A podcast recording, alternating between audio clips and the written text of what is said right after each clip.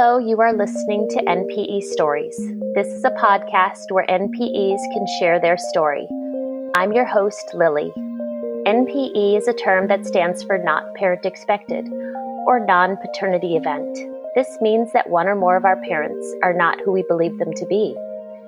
NPE Stories is a podcast where NPEs can share their story of what their original family was like, how they found out they were an NPE, and what their journey has been like since the day they found out.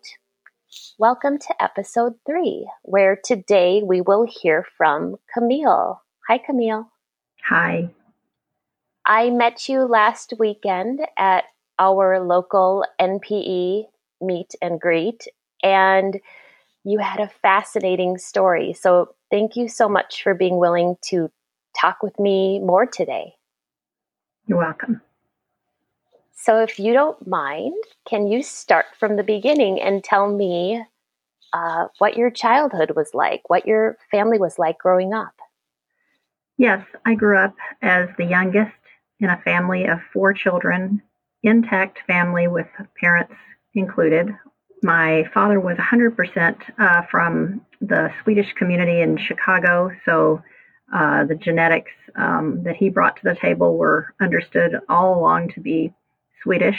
My mother was old American from Texas, and so as we came along, she pursued uh, our genealogy very actively uh, in order to um, draw out the tree and um, complete uh, the story for us so that, that we would know our origins. So, fast forward to 2010 when Ancestry first became a thing. And I went online, joined, and built out our family tree uh, in the cyberspace, and then printed it for everybody and closed my account. And uh, then in 2017, when the DNA testing became popular, it only follows, I'm sure you can see, for me to go ahead and submit my DNA so that I could prove what we all understood to be our family uh, DNA story. So uh, I did that, and the results came back with no Swedish at all in my DNA. And I simply looked at that as if perhaps the Swedish people that we were from, that my half of my family was from, would simply be uh, more recently from Western Europe than all Swedish. And so I, I, just didn't even think anything about it. I shared it with my family in a family texting stream that we can uh, maintain. And the jokes began about how we were British. And then uh, there was silence from on the texting stream. And I, I didn't, give it any more thought myself. A few days later, I received a phone call from my mother where she literally said on the phone, uh, Don't talk to your uncle. Uh, my dad's only living relative at that time. Uh, and my dad was, by the way, deceased at this time, the dad that raised me. And she said, Don't share that with him because that is not going to be the same as his DNA. He is actually Swedish, 100% Swedish.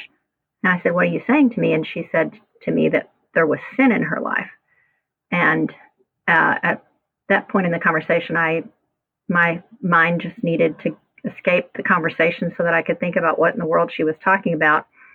I got off the phone with her called my children, my sister. We had fast and furious conversations the rest of that day. And the next morning, I called her again and proceeded to finally ask her what she meant. I ignorantly and innocently actually hoped that she would tell me that I didn't understand what she said correctly. Uh, instead, she gave me a weird, I guess you would say, sort of a mental dump of 50 uh, six, 58 years of, inform- of, of a secret that she's been holding.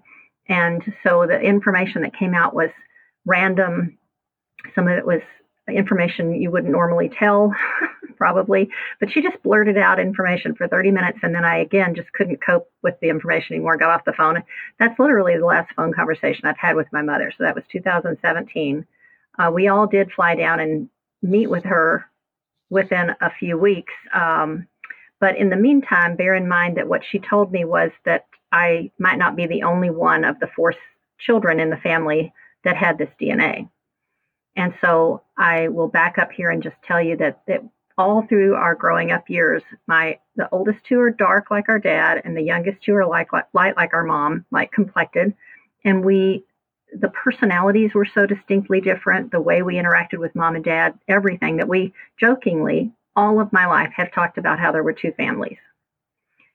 So, Jack, my brother that's next to me in line, and also fair, sent off his DNA sample as quickly as he could.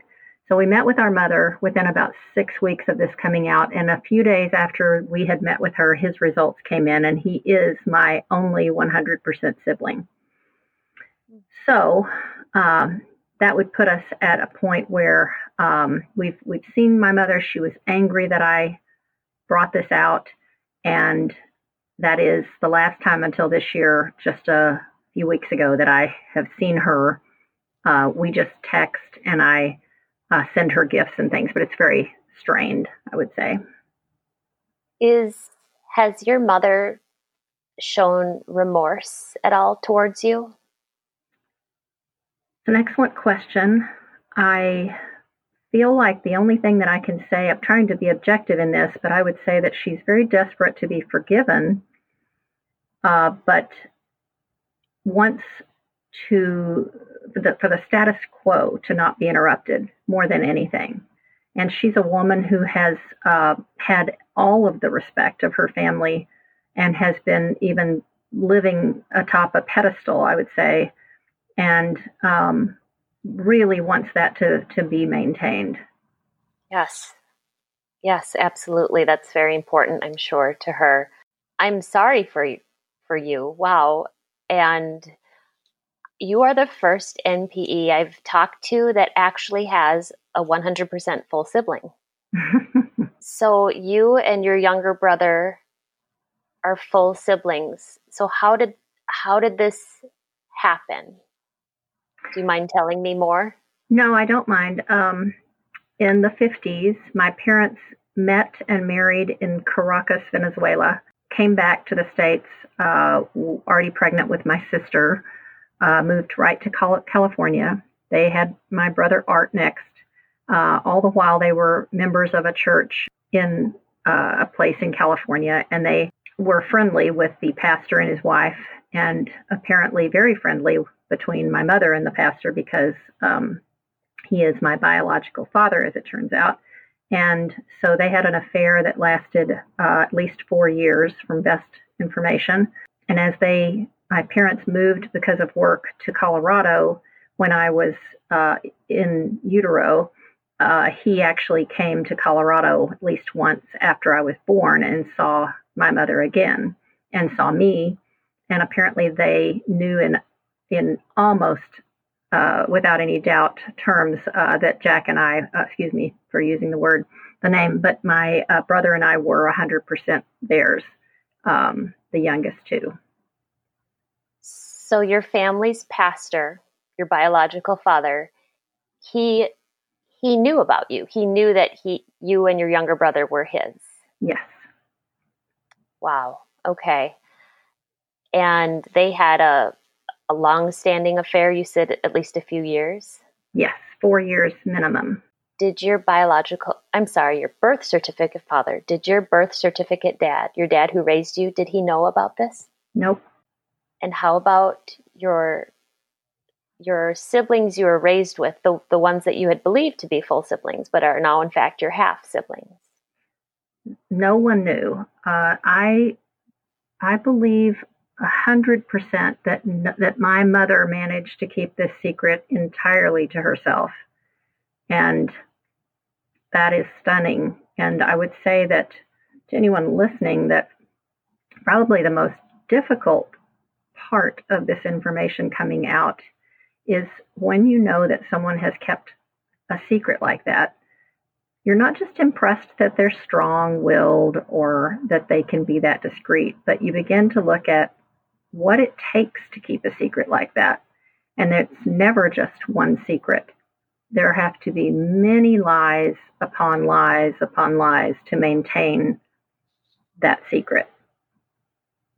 Yes, really there does. And you think the first time this came out was when you had your, or when you, when she told you there was sin in her life, right? Those were her words? Yeah. Okay.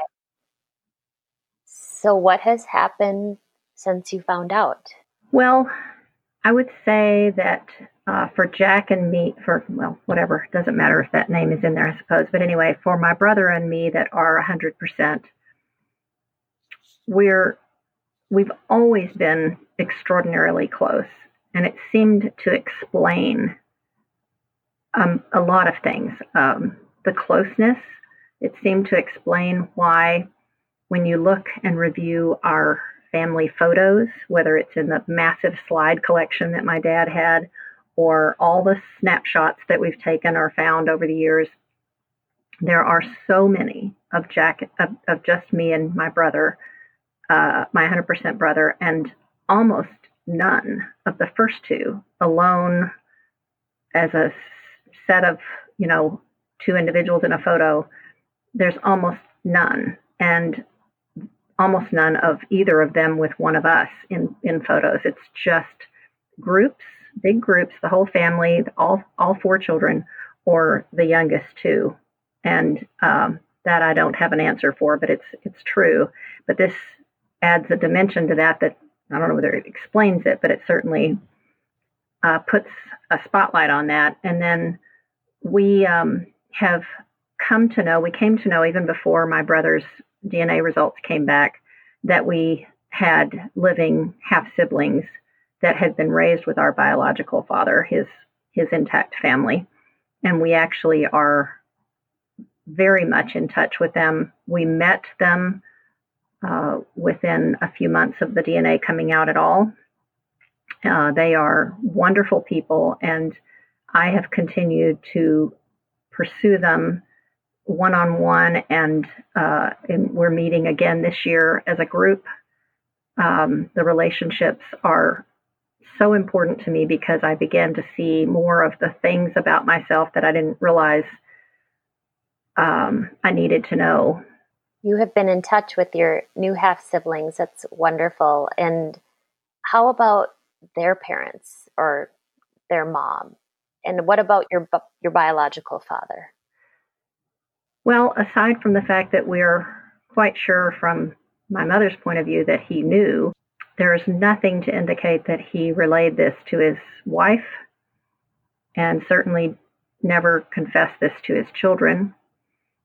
And I they've made no no bones about it when they when his children first agreed to meet with us. They felt very much like they needed to make up for the fact that their father knew about other children he had and quote unquote neglected us.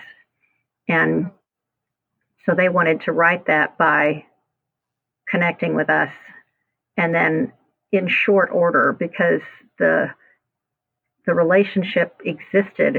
It's almost like last week when we met as DNA NPEs together in a room, there was a connection you can't explain just because of commonality.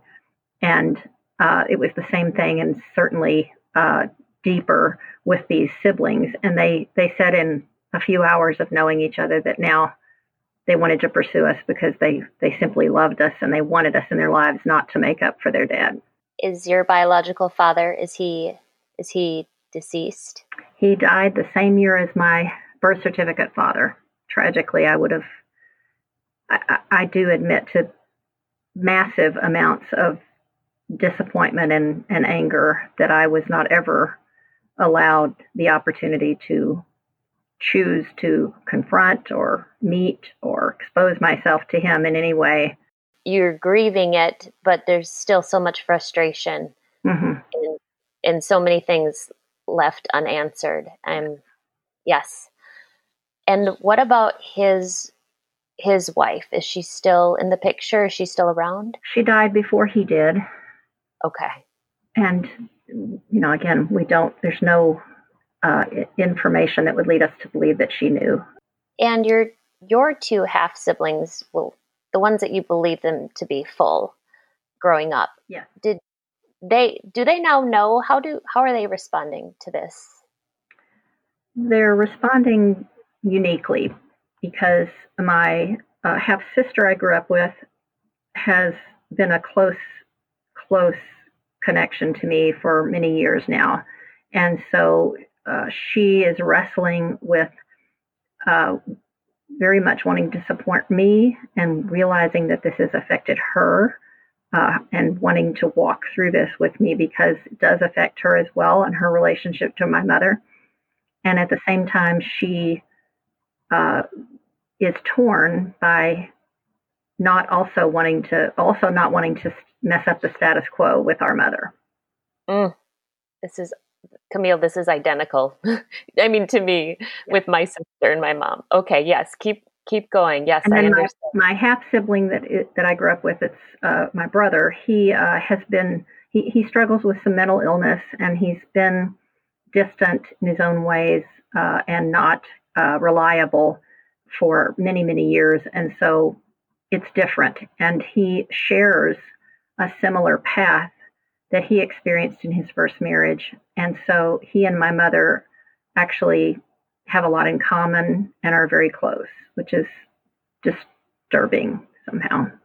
Yes. When you have a pattern of, I don't know how you would, what the right word is, enabling a mother like mm-hmm. this, the, kids I've seen in my, my own family and with other NPEs, they, sometimes that pattern continues of just trying to continue to enable that mom with with her i guess her personality. Mm-hmm. thank you so much for sharing this so much. So i'm i'm curious what is what's what do you see in the future with you and your your family?